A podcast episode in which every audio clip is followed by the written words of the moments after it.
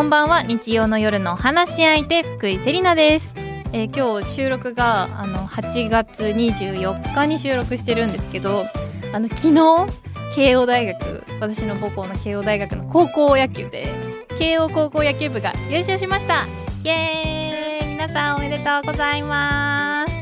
いや本当に私はですねこんなおめでとうございますとか言っといてあの試合は一個も見たことがありません。あのめちゃくちゃ申し訳ないんですけどあのツイッターで知ってあのツイッターめちゃくちゃ盛り上がってるしなんか同級生とあの慶応のね高校から中学から通ってる子たちがいてその子たちがストーリーであの流してるのを見て知るっていう 感じだったんですけどいやでも私閉会式見ただけでめっちゃ感動したもん。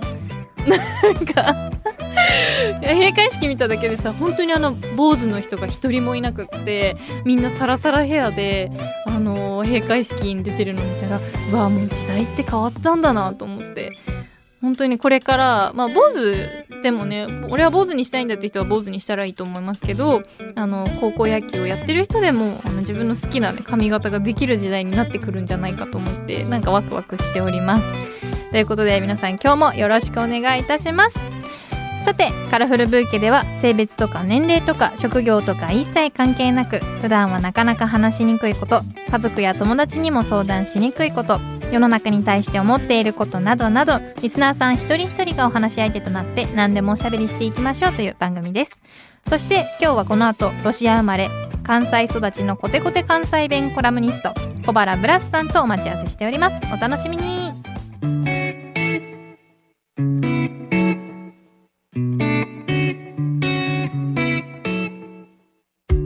さんの事務所のプロフィールには、あの面倒くさいひねくれ者って書いてあって、あのこんなことをあのプロフィールに書くことあるんだって思ったんですけど、うん。あのご自分ではそれ書いてあるのどう思われてえだからもうあのネットで面倒くさいやつやなとかひねくれてなんか なんていうの逆行時代に逆行したことばっかり言うことってなんていうの逆張り？逆張り？逆張言うりなとかうん。なんかそんなん言われても「えそれが売りです」って言えるから。もともとは事務所に書くときこのプロフィール書くときにはい。面倒くさいじゃなくて器の小さいにしてほしいって言ってて。えー、自分ご自分で？そう。器が小さいことってすごい悪いことのようにみんな言うけど、うん。自分は器が小さいっていうのはある意味では裏返しでは完璧主義であったりとかなんか細かいことも気になってなんかそのやっていく。でしかも器のめちゃくちゃ大きい人ってなんかある意味では適当とも取れるんやけども、うん。本物の器の大きい人ってめっちゃ器の小ささの先に出てくるもんやと思ってていろんな細かいことを突き詰めて突き詰めて突き詰めてやったらあもうこれは無理やなってなった先にしか本物の器の大きさっていうのは現れへんしと思うのよ。特にストレートの男性とかはやっぱりモテたいとかあるからはい。なんかやっぱりちょっとなああのおごってあげたりもしたおごってあげたりっていう言い方ももうあれやけども、うん。おごったりちょっと自分を大きく見せようと頑張るんやけども私はせっかくゲイとして生まれてきたから器が小さいっていうのを堂々とやっていったろうと思って器の小いさいって言ったけどなんかそうやってピンとみんなすぐ説明せんと分からへんからっていうので面倒くさいみ確たいな。今の今の説明を聞いてやっと確かに。ななるるほほどめちゃくちゃ納得って思いましたけど、ね。もう私はモテる必要がないから誰にもおごりません。一切おごらない。絶対おごらない絶対おごらない。おごってもらうのは好きやけど。それはもう魅力的なうん。そのボーイズたちがいたとしても絶対におごらない、魅力的なボーイズがおったらちょっと考えるわ。ちょっと考同じじゃえるかも。ないですか同じじゃないちょっと考えるえだからそのなんなんていうのかな。一緒にいるのにこっちが払わんといてくれへんのやったらもう払わへんけどその普通にそういうの抜きに一緒にいてくれて、うん。でもお金がないんやったら払ってあげるみたいな。まあ結構まあでも普通やな。普通です。普通ですね。対象がちょっと違うただけで。一緒でしたそう結局モテを意識してしまいました。ありがとうございます。そんな感じで今日はよろしくお願いいたします,、しくお願いいたします。さあ改めて文化放送そして秋田放送をお聞きの皆さんこんばんは福井セリナがお送りしていますカラフルブーケ今夜のお話し相手はロシア生まれ関西育ちのコテコテ関西弁コラムニスト小原ブラスさんです。よろしくお願いいたしどうもますよろしくお願いいたします。改めまして小原さんのプロフィールを簡単にご紹介させていただきます、1992年にロシアハバロフスクで生まれ5歳の時から兵庫県姫路市で育った小原さん、見た目は外国人中身は関西人というインパクトに加えライトな話題から政治社会問題まで鋭く切り込むコメントが注目を集めニュース番組やワイドショーのコメンテーターとして活躍されています。さらにゲイというセクシャリティをオープンにされていて幅広い層から支持を集めていますということで、あのロシア生まれで5歳から兵庫県の姫路市で育ったということこれなんですかがな実は6歳やってん。あそうなんですか。調べたら。そう。調べたらちょっと違いました。そのなんかやっぱすごい覚えてるのが日本に初めて来た日にお父さんの車の中で音楽がかかっててそれが宇多田ヒカルのオートマティックやって、ええええ。トゥクトゥクトゥクトゥーンってやつね。でそれって 1998年の冬発売やからちょうど発売した時に来てるから計算したら6歳ですすいません。あらまあちょっと違いましたけど。まあでもあのこれはもうそれも込みでいろんなとこでもう5歳か6歳かわからんあやふやな感じにしとこうというちょっとうんうんうん感じちょっとミステリアススな感じにねしておこう何事もミステリーは大事。大事です、うん。いやでもなんでこの兵庫県姫路市だったのかっていうのすごい気になったんですけど。これは新しいお父さんが姫路の人やったんですよ。そうだったんです、ね、お母さんもともと生まれた時はロシアのお父さんとお母さんの間に生まれとって、はい。ほんでその当初ってロソ連が崩壊したばっかり、うんうんうん。あのソ連崩壊してすごい貧乏でお金はい。がみんなないっていうところで、ねなんか経済的にちょっと混乱した状況だったってそいう。もう本当に物々交換とかあのみんな畑持ってるからええあの畑でうちはトマトがよく取れるとかうちはじゃがいもがよく取れるとじゃあ日本のじゃがいもと話みたいですねポテトをそう 交換しようかはいみたいな、そんな中生まれとったからねその当時ってめちゃくちゃ経済の問題もあって離婚率がぐんと跳ね上がって。うんうんでその離婚率が跳ね上がったその離婚世代がうちの親やって、うんそのやっぱ混乱とともにぶつかったりとかして離婚してええお母さんが日本に行ってしばらくお仕事してたんですよね。で6ヶ月ぐらい行っとったんかなって6ヶ月行って帰ってきたらなんか後ろに日本人連れとって なんかこれが新しいパパですっていうのがあ急に来たんですね。そう。ちょっとずつこう合わせるとかじゃなくてもうこもう急にパパです、なんかね最初はパパとは言わへんかってうんパパっていうのがねちょっとなんかおかしい感じだったからうん。あのカズっていうのねうちのお父さんカズカズ彦って言うんですけど、えええカズカズやからっつって、えはい、でずっとカズカズっつって。うん。で何か知らん誰か知らんなと思っとったけどめっちゃお土産持ってくるからあなんかゴジラのおもちゃとか あと日本にしかないすごいこうおもちゃが入ったお菓子とか、めっちゃ好かれたかったんですね。そうラムネとか好かれたくてやっとったんやろなって今となっては思うけど、うん。だからそれで一緒に住むことになったんやっていうので一緒に行こうって言って日本に行くってなって、うんうん。だからもう全然新しいお父さんはそれでまんまと私は買われて。もう仲良しになって。もう日本に行くのもすごい楽しみで来てでお父さん住んでたんが兵庫県姫路市やったから、うんうん。もう覚えてる。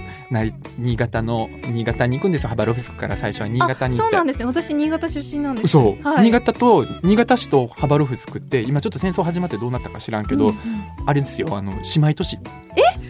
そうなんですか？知らなかった。夏になるとハバロフスクってすっごい大きい川アムール川っていうのがあるんやけど、ええそこに新潟の人たちが花火しに来んねん打ち上げ花火。え待って待ってなんでそんなえそんな情報新潟県民全然知らないです。でももう向こうロシアの人から言ったらもう新潟の花火めっちゃ見まくってんのハバロフスク。であの長岡花火。そうの花火。みたいなの、バあーって。そう。ちょうどこの前あの長岡花火の話をしたばっかり。あそう、でじゃあそれがこう上がってるっていうことですよ。そうだからもう今はな、えーどうなっとんか知らんけどちょっと情勢的にね、意外とつながりがあって、でそのやっぱり最初ね僕新潟に来た時はツポレフ154っていうソ連の昔ながらの機体に乗って新潟あのハバロフスクから新潟に来るんやけどええ。もそれはもう黒煙も吐くようなすっごいボロい機体なんですよ。でもボロい機体でもでもそれがすごい自分初めて乗った飛行機やってで新潟から今度あの関西空港に行くんやけど、え。関西空港に行く機体はもうアナやったね。あ ANA え 急に。ANA はピカピカでボーイングの大きい飛行機でもうなんか日本子供やからって言ってお菓子くれたりおもちゃくれたり、なんかもうみんな笑顔で日本の人をやってでそこで僕はもうあの何？共産主義というか社会主義と資本主義の違いを痛感したの。その新潟で新潟で痛感して新潟で痛感して。そう5歳あ6歳にして。日本やべえって言って。そうすごいなんか 何もしてないのにくれる。えー寒いなんか言ってないのに膝掛けくれた。とか。みんな笑ってる。大丈夫？なんで笑ってんの？その年で感じちゃったんですね。そうですごいその日すごい覚えてるわ初日。いやそうだったね。何の話やったっけこれ？いやでもそういうなんかつながりというか、うん。日本の良さもそこで知ってまあ、日本を好きにこうなってくださったんですかね。あったね。うん。初日はね覚えてる。あのお父さん来てあの姫路に行ってほんで姫路で焼肉食べに行ったんですよ。はい。で焼肉っていうのはないんですよ。ロシアとかにはそういう、あいやないんですね。うん。まあ、肉バーベキュー。肉を焼くバーベキューとか、うん。そのフライパンで肉焼いたりとかはあるけどみんなでこう囲んで建物の中で焼きながらつついて、それをこうつけるあのはい。タレとかにっていうのはなくて、そこに連れて行ってくれてもう覚えてるマルキンっていう店。今はもうなくなったと思う兵庫県の,、うんうんあの姫路市の千葉東ビルだか西ビルだかに入ってる。めっちゃ覚えてるじゃないですか。めちゃくちゃ詳しく覚えてますね。で。お父さんがそこでうん。ユッケ頼んでくれて、はい。でユッケなんかもう生の肉食べるってもうどういうないですよね海外みたいな。日本は寿司っていうのはあるのは知っとったからうん生で魚食べるのは知っとったけど、まさか肉まで生でえー、ってって思ったけどそのマルキンのおばあちゃんが、うんそれはもういきなり外国のこういうユッケなんか食べるの無理やでって言って。って言ってその肉とそのリンゴ？リンゴを切ってくれて、肉とリンゴが1対1ぐらいの割合のユッケを作ってくれて。それを食べたらめっちゃ美味しかって。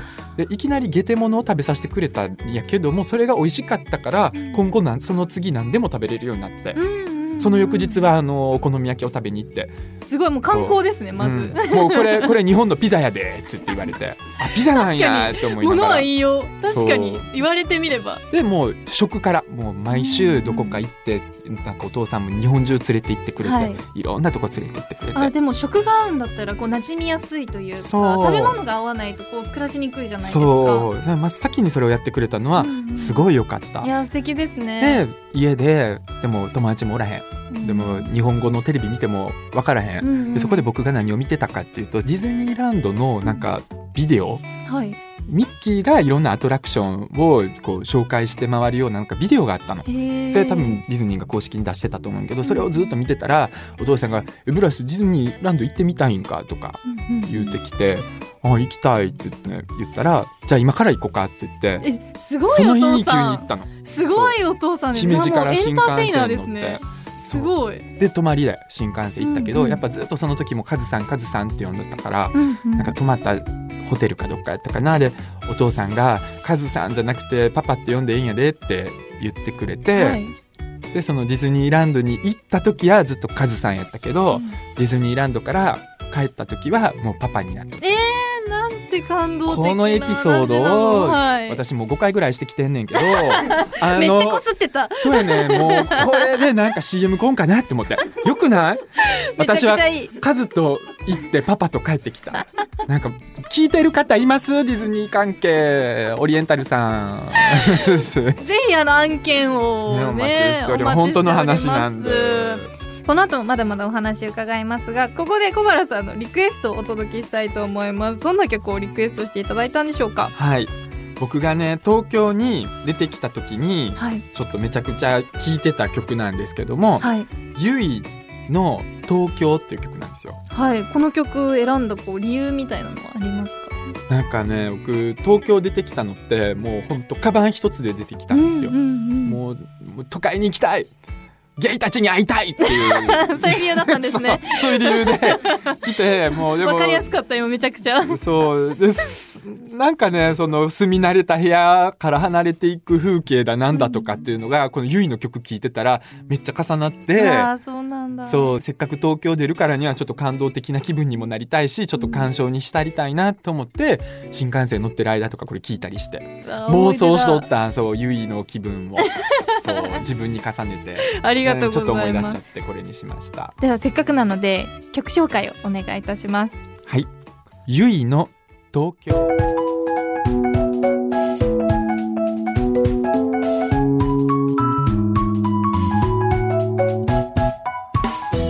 福井セリナがお届けしています。カラフルブーケ。引き続きロシア生まれ関西育ちのコテコテ関西弁コラムニスト小原プラスさんとおしゃべりしていきます。よろしくお願いいたしよろますしくお願いします。改めて小原さんのプロフィールを深掘りさせていただければと思うんですが5歳で来日して先ほどおっしゃってたように20歳の誕生日直前にカバン一つで上京されたということで、まあ、さっきあのゲイに会いたいっていうことで上京されたっていうお話されてたんですけど最初は会社員生活を始めたっていうふうにお伺いしてまして、そうね、はい。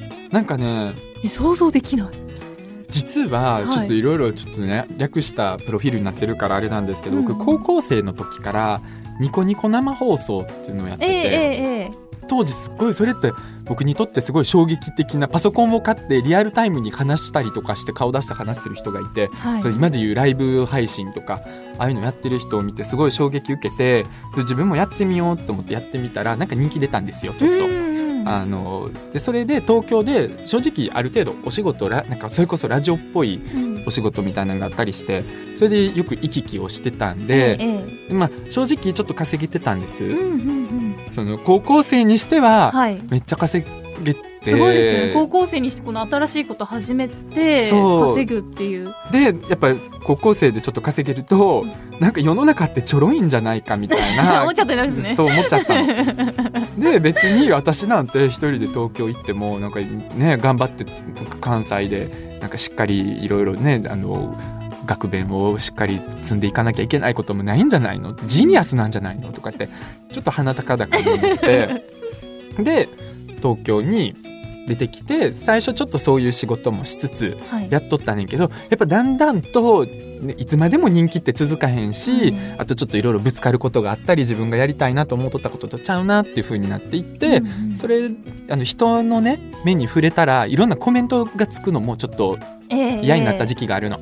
ニコニコ生放送ってコメントが左から右にビューって流なんかイメージあれるんだけどります。いろんなもそう。うありとあらゆるコメントが流れてわーみたいな。そうそれで「つまんねえ」とか「なんかおもんない」とかうん。流れたら、それを他のコメントは本当は全部ポジティブなコメントなのにその2つだけを見て他が全部ネガティブなコメントに見えるような時期になって、うん。うんまあ、ちょっとなんていうのやむというか、はい。でそれでやめてで仕事しようと思って仕事しとったんやけどやっぱなかなかいろいろ決まらんくて、うんまあ、でも普通の会社何個か面接してやったら、うん。やっと決まって、まあ、ちょっと会社の内容はねちょっと辞める時になんかサインさせられてどんなことしとったかっていうのは言えないんですけどあそうもまあ、普通のでも会社員、うんちょっとどの会社かとかは言えへんけど、はい。普通の会社員でしばらくやってましたうんうね。ん、でその後26歳の時にうん。SNS 経由で事務所にスカウトされっていうふうにお伺いしたんです、うん。SNS 経由って結構びっくりですよね。そう。なんかね当時はねまあ、会社である程度うまくいっとったんやけども、はい。ただまあ僕ネットでねいろんなもうぐちぐちぐちぐち文句言うの好きやったから ツイッターだったりあフェイスブックだっ分でもたり。こ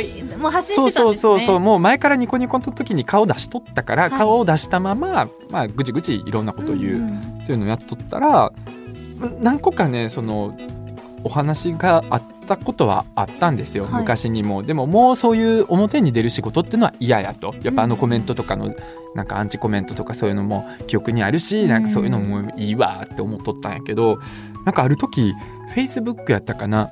すごいなんか女装をした人からアイコンが女装してるええええ。人から会いたいですみたいなの来て僕はてっきりなんか出会い目的の何かかなとかって思って、はい。でもちょっとそういやその時あんまりそんなすごいゲイの友達やったりとかそのがそんなにおらんかったから、まあ、ゲイの友達作ったり友達増やす分にはいいわと思って、うん。じゃあちょっと一回会ってみようと思って、はい。会ってみたら結局オファーやったんですよその。事務所やねんけどそこには別に書いてなかったけど。そうそうそう普通にお友達になりましょうやったけども、はいよくよく話を聞いたらそういうなんかタレントしませんかみたいなお話になって、でまんまと釣られたなと思ってう すぐあの作戦に完全にはまってますよね。そうで最初は断っとったんやけども、はい断ってる中でいやそしたらそのタレントとかじゃなくていいからコラム書きませんかって言われたの。うん、はい。であの産経デジタルさんで外国人が見る日本っていう枠のコラムがあるから、そのコラムをぜひいろいろぐちぐち言ってるから、い。ネットとかでも、うん。そのコラムを書くっていうだけコラムニストみたいな感じでやってくださいよみたいな言われて、まあでも文字書いてお金もらえるんやったらええかって、ちょっと面白そうやなって。その文字書く仕事作文も好きやったから。はい。でまあちょっとじゃあコラムニストやったらいいよって言ってうんうん。やったけど、でも外国人が見る日本の目線僕にはないんですよね。うん、確かに。だって幼い頃からそもそも日本にいらっしゃって心は結構日本人寄りというか。もう6歳の頃の記憶とかあんまないでしょう、えええなのにもう本当小学校からもずっと日本におるんやけどわからんな外国人のことって思って、うん。それで僕はいろいろ悩んでしたらじゃあ留学に来た外国人たちとご飯に行ったりしていろいろ話聞こうよっていうので話をなんか留学生の寮とかにあの許可取ってえ行って一緒にご飯食べてしてたらやっぱね留学生の人とかもそうやけど外国の人って日本の人にはやっぱりちょっと嫌われたくないっていうのもあってうんいいことばっかり言うのよね。はい、日本に来てこういういいところがあって楽しくてこんなところが素晴らしい街の中にゴミがありませんとかね、うん。なんか河原の技術がすごいとかなんか街が綺麗。天ぷら美味しい寿司美味しいね もうなんかもう嬉しいですけど、まあ、嬉しいけど、はい。もうなんかもう聞き飽きたでしょ正直。うんでそういうのばっかり言うんやけども自分って見た目外国人やから、うん。ちょっと向こうが気が抜けるのかあちょっと悪いとこも言ってくれるとかポロッと本音がポロッと出てくるのよね。うんでそのポロッと出た本音とかを僕は聞き出して、うん。で自分の言葉のように書くっていうのをやるのが得意やった。でそれがなんかヤフーニュースとかで取り上げられてコメントつくようになってあちょっとそうなんですね、うん。もう結構じゃあもう成功されてどんどんどんこう。積み上がっていったっていう。うまくいった、ええ。だからそこで僕が思ったのはやっぱり僕みたいな人って干渉剤には適してるんじゃないかなと思って、うん。日本の人もやっぱ外国人の人にいきなりここが日本のここがおかしいよみたいに言われたらじゃあ嫌なんやったら国帰ったらええやんとかってそういうふうなこと言う人もいると思うんだけど。確かに。最近テレビでもよく日本に来なきゃいいじゃんみたいな意見もよく聞きますねそうそう。そうそう、はい。でもそれは多分彼らの使い方の下手くそさであったりとか、うん。やっぱ僕の場合は例えば日本のこういうとこは違うんじゃないかなって思うことがあったとしてもでもこういう歴史があるから、うん。まあ仕方ない部分ではあるけどこういうふうな変え方していったらもっと良くなるんかなとかう、んなんかその言葉をマイルドにする力っていうのは昔から備わってたんですよ。ええというのも僕子供からずっと日本におるけどやっぱ何か言ったらじゃあ国に帰ればって。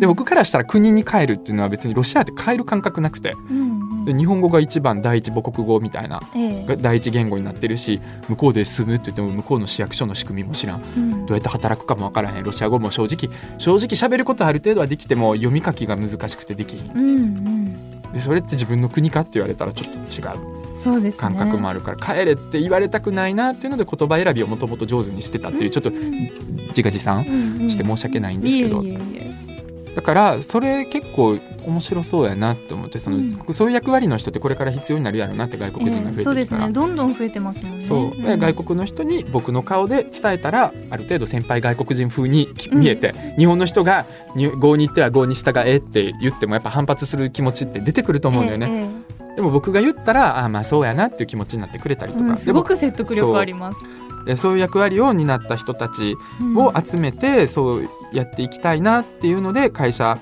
オールモストジャパニーズっていうのを作りました。はい、あこのタレント事務所のこのオールモストジャパニーズっていうのがえーなんか素敵な名前というか可愛らしい名前だなって思ったんですけどこの名前にしたこう理由とかってあるんですかね？そうね、まあ、一つがさっき言った干渉剤になってくれるような僕のような立場というか似たような人って結構いるんでその今まではねタレントでちょっとやってみようって思って、コラムニストやってやったらちょっとテレビ出たくなったりもしてきていろんなオファーが来て、じゃはいあ出てみようと思って、い、ざ出たらなんかひな壇に座っている名前よりも前に国旗がつくような、ええええありますね。いや見てました実は私。あるやん。はい。え嫌やったん。あそうだ名前の前に国旗がつくやつ。うんうんでそれであのワイプで「うんうん」ってうなずいとったら、うん。ディレクターさんが来て「もうちょっと外国人っぽくリアクションしてもらえますか?」とかって言われたりとかしわあやてっぱそういうふうに言われちゃうんですね。そう心の中は日本「人なのにそうやねんちゃうやん」って、うん。そんなうだからまあ一応「うわー」とかやったりすんねんけど。一応あのやるんですね。そう、はい。そんな嘘つきにはなりたくないって思って、うん。でも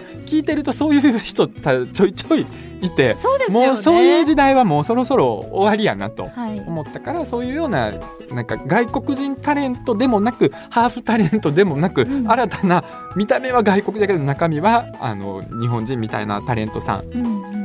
を集めたいっていうのも一つあったのと、あともう一つ裏テーマっていうのがほとんど日本人じゃないですかオールモストジャパニーズって、今この世の中って日本人としてあるべき像みたいなのがみんなすごい正義感をうん。ちょっとでも悪いことしたらもう袋叩きにするというか、ありますね。あるじゃないですか、ヤフーニュースとか見ても。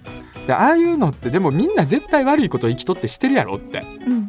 朝信号無視したとかね全然車ないからとか、はい。あはい。あとなんかそのねあの何分ゴミの分別ちょっと適当にしましたとか、はい。はい。あるでしょ？悪いことしたの、ええもっ誰しもありますよね絶対悪いこととしてるなのにみんなまるでしてない人かのようになんか、ちょっとでもしちゃダメみたいな、い。いやダメやけどダメやね。悪いことしたらあかんねんけどでもみんなしてるからみんな100%じゃないからほとんどまあ悪くないなんていうのは大犯罪とかそういうのはあかんけど、おおよそいい人やったら日本人として別にあるべき姿の中に含んでええやんだから100%日本人はこうあるべきではなくてみんなもうちょっとそこら辺の日本人としてあるべき像っていうのはもうちょっとグレーにした方がいいんじゃないのって思うから、うん。まあおおよそ日本人というか、おおよそ悪い人じゃなかったら誰でも入っていいんですよ。いや素うちの事務所は。敵。なんかこうほっこりするというかあなんか私も私でいいんだみたいに思えるような素敵なネーミングですね。みんな失敗すんねんから。い。やそうですよね。なんかこうやっぱツイッターとか見てると心痛くなるというか旧ツイッターで。旧ツイッターさ、うん。もう X でもう X, もう X あれもどうにどうかと思うでもう。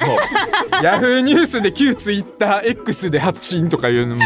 絶対ね絶対もう出てきますもんねね。旧ツイッターでもやっぱりそういうふうにこうコメンテーターとして、まあ、ご自身の発言とか、まあ、結構強めな意見もお話しされたりすることあると思うんですけど先ほども言ってたようにこう誹謗中傷に近いものとかこう出てきた時は今はどういうふうにこう受け止めたり対応されたりされてますかやっぱりねあのまあねいろんな番組出て誹謗中傷じゃないけど、うん。まあ批判とか。ええでもええみんな言うよね。これは誹謗中傷ちゃうで批判やでって言うけど、まあでもこっち不快な気分やったらもうそれ誹謗やでみたいな思ったりもいろいろするけど、やっぱねすごい変わったのがこのウクライナの戦争、うん。あの侵攻があってからやっぱ本当にもうびっくりするぐらい多様な意見がぐわーっと来て。え。で最終的に何をしても絶対批判になる状況になったんですよ。うん。例えばウクライナに寄付をしました。って言ったら一方では寄付をするのはまあ評価してくれるところもあるけどうん。もう一方ではそれって自分の保身のためにやってるんやろ？っていう意見が出てきて。ね。で結局、うん。あのテレビとかでじゃあ出てプーチンを批判したりとかうん。したら、それってあれでしょって戦争をビジネスにしてるんでしょ？うん。それによってお金が発生したり知名度が上がるっていうことはあのそうやってそういうことでしょ？っていう批判になる。で、はい。一方で何も言わんかったら何も言わへんっていうことはロシア支持ってことだね。何にも動かないってことだね。ねそう何をしても絶対来るんやっていうのをえええ心底分かりましたはいで最終的に僕は自分に嘘つかんといるのが一番大事。結局誰かが言うからこうしようとかこういう批判が来るからこういう行動をしようではなくてはい。僕が今思った正しいこと。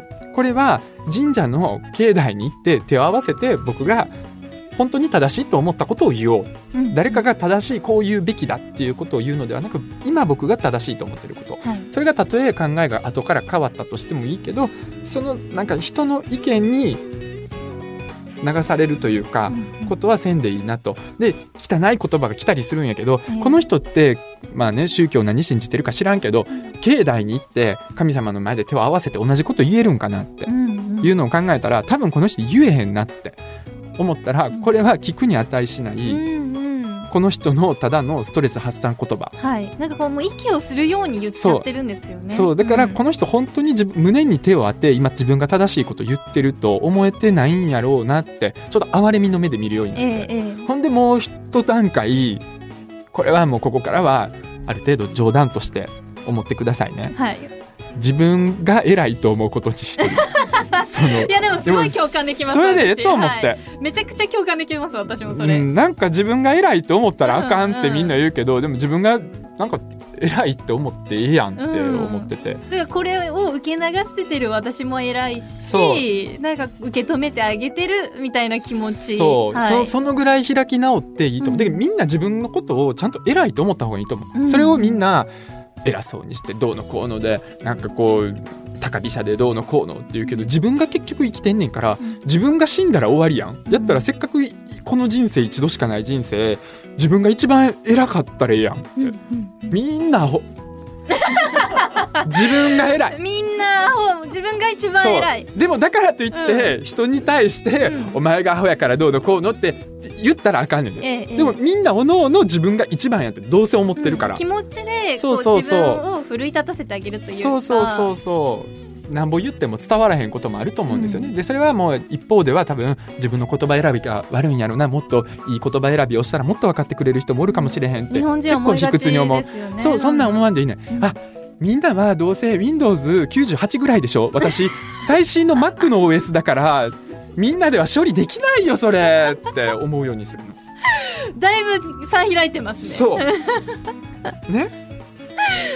Windows 今何一番新しいの？何ですかね今。なんか忘れ10ぐらい？12ぐらい？なんか何個かあるきっとだいぶ離れてそうでしょ。でも,、はい。でも昔の Windows98 で使ったことあります？ギリギリないかもしれなないですね。もうゆっくり画像が上からちょっとずつピシャピシャピシャって出てきてもう画像読み込むだけでめっちゃ時間かかるきついですねその世界線。だからそりゃそうよって思うと、まあ一人たった自分の意見がみんなと違ってたった一人の意見やったとしても、うんなんかちょっと心がこう楽うんになれるからまあ無理してね頑張らんでええんちゃうって思う。いやめちゃくちゃ勉強になりました、なんかねそういうふうに思ってるとなんかこんなこと思っていいのかなみたいな実際ちょっと思ってても、うん。えこの人バカじゃんとかこんなこと言っちゃうなんてバカじゃんってちょっと思っててもなんかこんなこと思っていいのか自分性格悪いって思っちゃう優しい人って多いと思うんですけど、いいね思って。いいねもういいんですね。うん、でテレビで誰が間違っとったら、後で「あほんまやな」こんな意見聞いたら「あほんまやなそういう見方もあるわ」あそれ考えたらちょっと変わってくるな確かにな。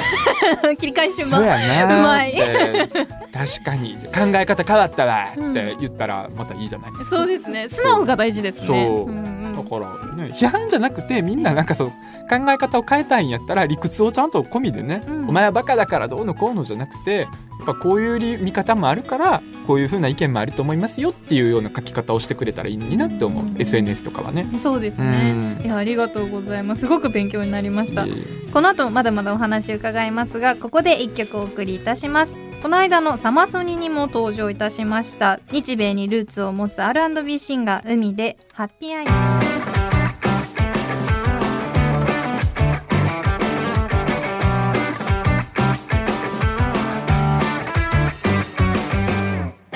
文化放送秋田放送をお聞きの皆さんの週末にちょっとした彩りを福井セリナがお届けしています。カラフルブーケ。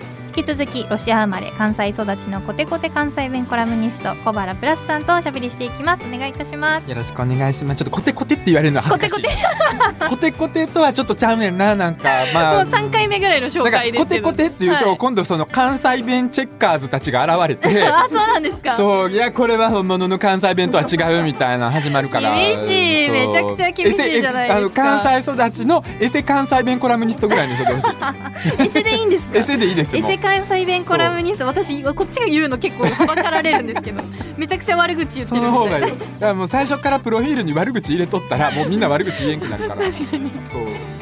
ありがとうございます。すいませんでさてあのコメンテーターとして活躍する一方でゲイというセクシャリティもオープンにされているんですが、このご自身のセクシャリティに気づいたのはもうロシアにいらっしゃった頃からなのか日本に来てからなのかいつ頃ですか？えーっとね小学校2年生ぐらいかな。うんじゃあ日本に来てちょしばらく経ったぐらいですか、ね、最初はね保育園の中でもなんか結婚する女の子がいたんですよ。うん、あいたんですか？言い名付けがいらっしゃったそういたんですよ、うん。そのなんかいるじゃないですか。なんかはいこの人と結婚する。まあそれはね周りに言われたりして、うんうんそういう気分になっとっただけやけど。でもやっぱ自分の中で人まあ多分初恋やったんかな、うん。それが小学校2年生の、まあ、同級生うんうん。の子やって、それはこうどういうきっかけでこう好きっていう気持ちに気づいたんですか、えー好きっていう気持ちって、うん。気づいた頃にはもう気づいてるよね。曲じゃないですか今これだとかじゃなくて、うんうん。勝手に気づいたらもう手遅れですよね好きっていう気持ちってなんか目で追ってるとか。そうよね、うん。気づいたら目で追ってたりいらん別に遊ばんでもええのに無理に遊びに行ったり、うん。絡みに行ったりあとなんかちょっとこう腕か肩とか組まれた時に、うん。うふっていう顔したり。今すごい顔してますすごいよ顔そう。わかりますわかりなます。んかそういう感じやったかな、ええ。うん。まあでもすごくやっぱりこの小原さんは人気番組にこうたくさん出るようになるんですけどもやっぱ自分がゲイですってこう自ら言うことはなかったというふうにお伺いしまして、このセクシャリティに関してこのカミングアウトっていうのはどういうお考えですか？なんかねあのわざわざする必要はないんやけども、うん。でもしといた方が確かに楽な社会ではまだまだあるうんっていうのはまだそれはまだまだそういう社会だからって意味なんだけども、ええっていうのもやっぱ自分がねちゃんとゲイって言っとかないと言ってると周りのゲイがちゃんと自分をゲイと認識してくれて、えええ結局その8分が多くなるわけよね。うんそのお何かこう恋愛になったりとかつながりだったりとか、ええあとその会話のな流れとかがまた変わってきたりとかっていうの、だからゲイであるっていうのをもう最初から周りがみんな知ってる状況っていうのはすごく楽なんだけども、うん。でもそれをテレビに出てねうん。わざわざ僕はゲイなんですけどねっていう前置きを置いて言うのは、うんいや批判はせんけど、おしゃれじゃないなみたいな感じで、うん、なるほど。スタンス的な問題ですね、うん。うんうん。だから僕は別に隠してるわけじゃないけど会話の流れで出てきたら別にそういうことなんやっていう風な感じにしようかなってうん。思っとって、で、まあ、初めて言った時も「あのベアさん好きな女性はどんなタイプなんですか?」って言われてうん「え女性とかじゃないけど好きなな男性やったらこういう人が好き」って言って、うんうん好きなこう俳優さんのねあの名前を出して。ええちなみに俳優さん誰が好きその時はねあの村周平やってんあそうでもあのえ結構意外かも。そうやろ、ん。でももう今はもう町田啓太とかに変わってきとってもう、ええ。でも町田啓太からもうあのめめめめあのうん。めめめめかいろいろまであのめちゃくちゃ面食いじゃないですか普通に。めっちゃ面食いそう。もうたただ普通にあのちょっと主人公チックな ただただイケメンじゃないみんなが好きな人を好き。そう。私も好きだもんめめそう。誰でも好きじゃないですめかめ大好きで。それであそういうことなんだなっていうふうに言って、ええ。でもちょっとねそれもね最初アウトデラックスやったねんけどちょっとやっぱねスタッフさんは知っとったけど、うん。そのスタジオにのタレントさんはみんな知らんかったから、ええ。えそうなんだと。えどういうこと？どういうこと？っていうのがあったから、うん。ちょっとまだもしかしたら早かったんかなとは思ったけどね。あーなんかちょっとそういうタイミングみたいなのってこう適うん。適正なタイミングじゃないですけどあるんですかねそういうのって。そうね。ないと思う。うん。もう結局もう言ったら言ったもん勝ちうんというか,、自分が言いたくなった時に言ってこう言いたくないんだったら言わなくていい、うん。まあ、でもねあのなんかねこれみんなねカミングアウトした人ってうんなんかすごい成功体験ばっかり話す人が多くて多分 YouTube とかでねあの親にカミングアウトした人の動画見たりとかはい。いろんなタレントさんの話聞いたりするけど自分の場合はうーん成功ではなかったんかもって思ってて、なんでかっていうとやっぱ親はねその簡単には受け入れてなかったなってお母さんがね特に今まで何も言ってなかったからお母さんテレビで見て初めてあそうだったんですか。知ったんですよ。うんでそれで電話かかってきてなんかそんなんテレビで言うもんちゃうと思うとか言ってうん。テレビでそんな話せんと恥ずかしいからって言ってで言われてでその時なんかカーッとなってあもうそんな恥ずかしい息子なんやったらもう別にいいよ電話してこんでちょっと3ヶ月ぐらいお母さんと話さんかったかな、えでもねやっぱお母さんも日本で一人というかえうん。あの一緒にね日本に馴染んでいったお母さんも孤独なのよね。外国に一人住んでていくら日本の人が友達周りいたとしても、まあ、結構田舎やからそんなにもおらへんやろうし、ってなった時にどうしても、まあ、息子を失うわけにもいかへんっていうのでこうぐそうですよね。っと飲み込んで,、でこっちもこっちでねやっぱちょっとさすがに親には先にねテレビで言う前に言うべきやったなとかっていう反省もあって。うん。もしかしたら寂しさもあったのかもしれないそうなん。で私に言わわんと先にテレビで言ったんって、うん。でもね言いづらかったのよ。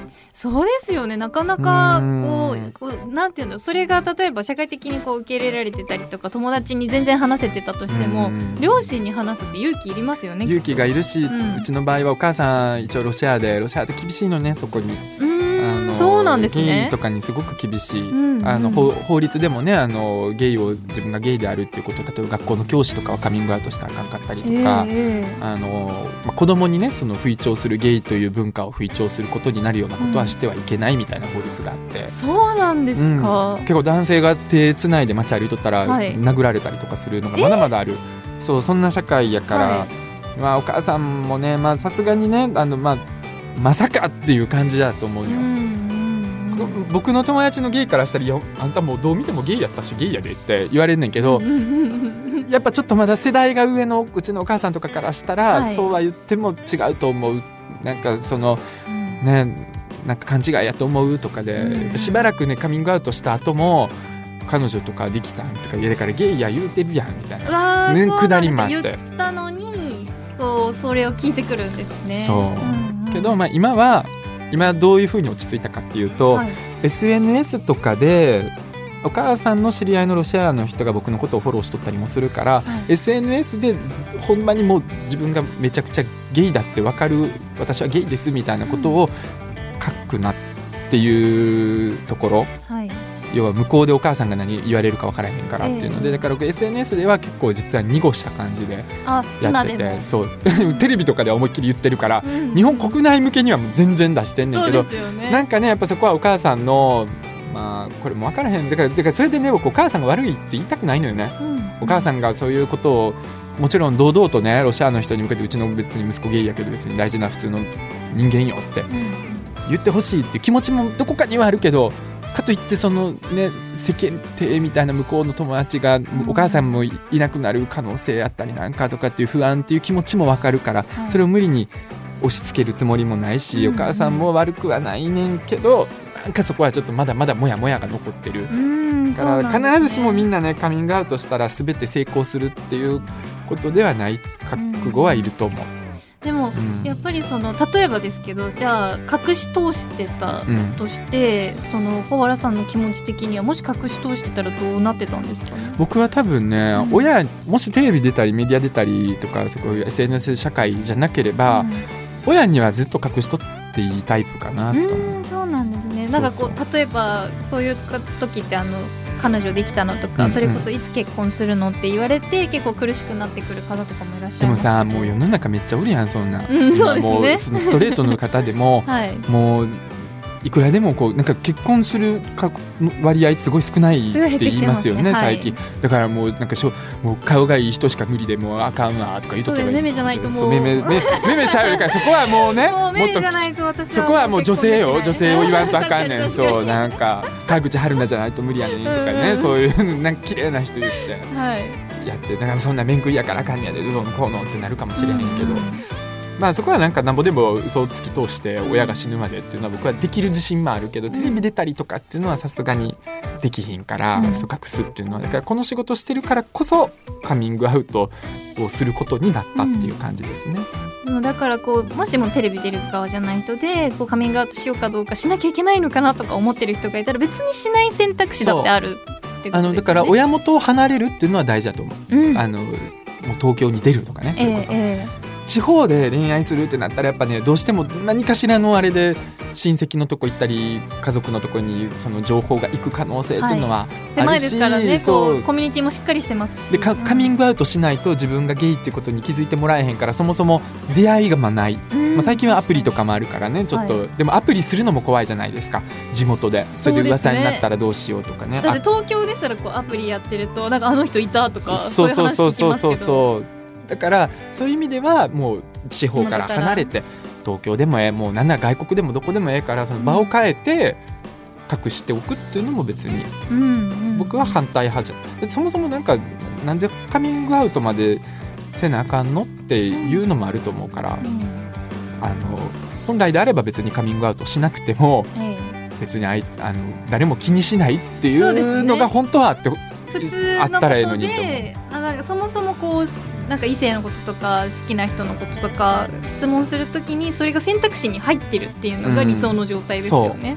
う。ん。けどまあそれはまだまだねできないしうん。やっぱ名詞代わりにちゃんと自分がゲイっていうことを言っとかないと相手もゲイということを認識してくれないので。うんでその恋愛について言うんやったら、うん。その結婚もな別にせんでも幸せになれるから私は結婚しませんっていう人も結構おんねんけど、えなんかそれもいいねんけえど、うん。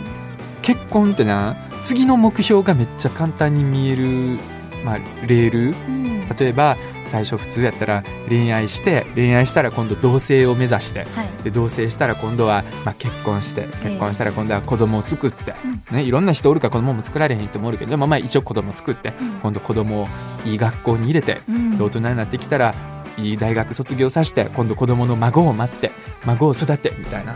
でその次のステップっていうのが徐々に見えるじゃない。ええええ。で結婚しない選択っていうのは全然いいねんけどその次のステップ自分で考えなあかんのよね。確かにそうですね。仕事で成功するって言ってもじゃあ成功したらどうすんのって。うん。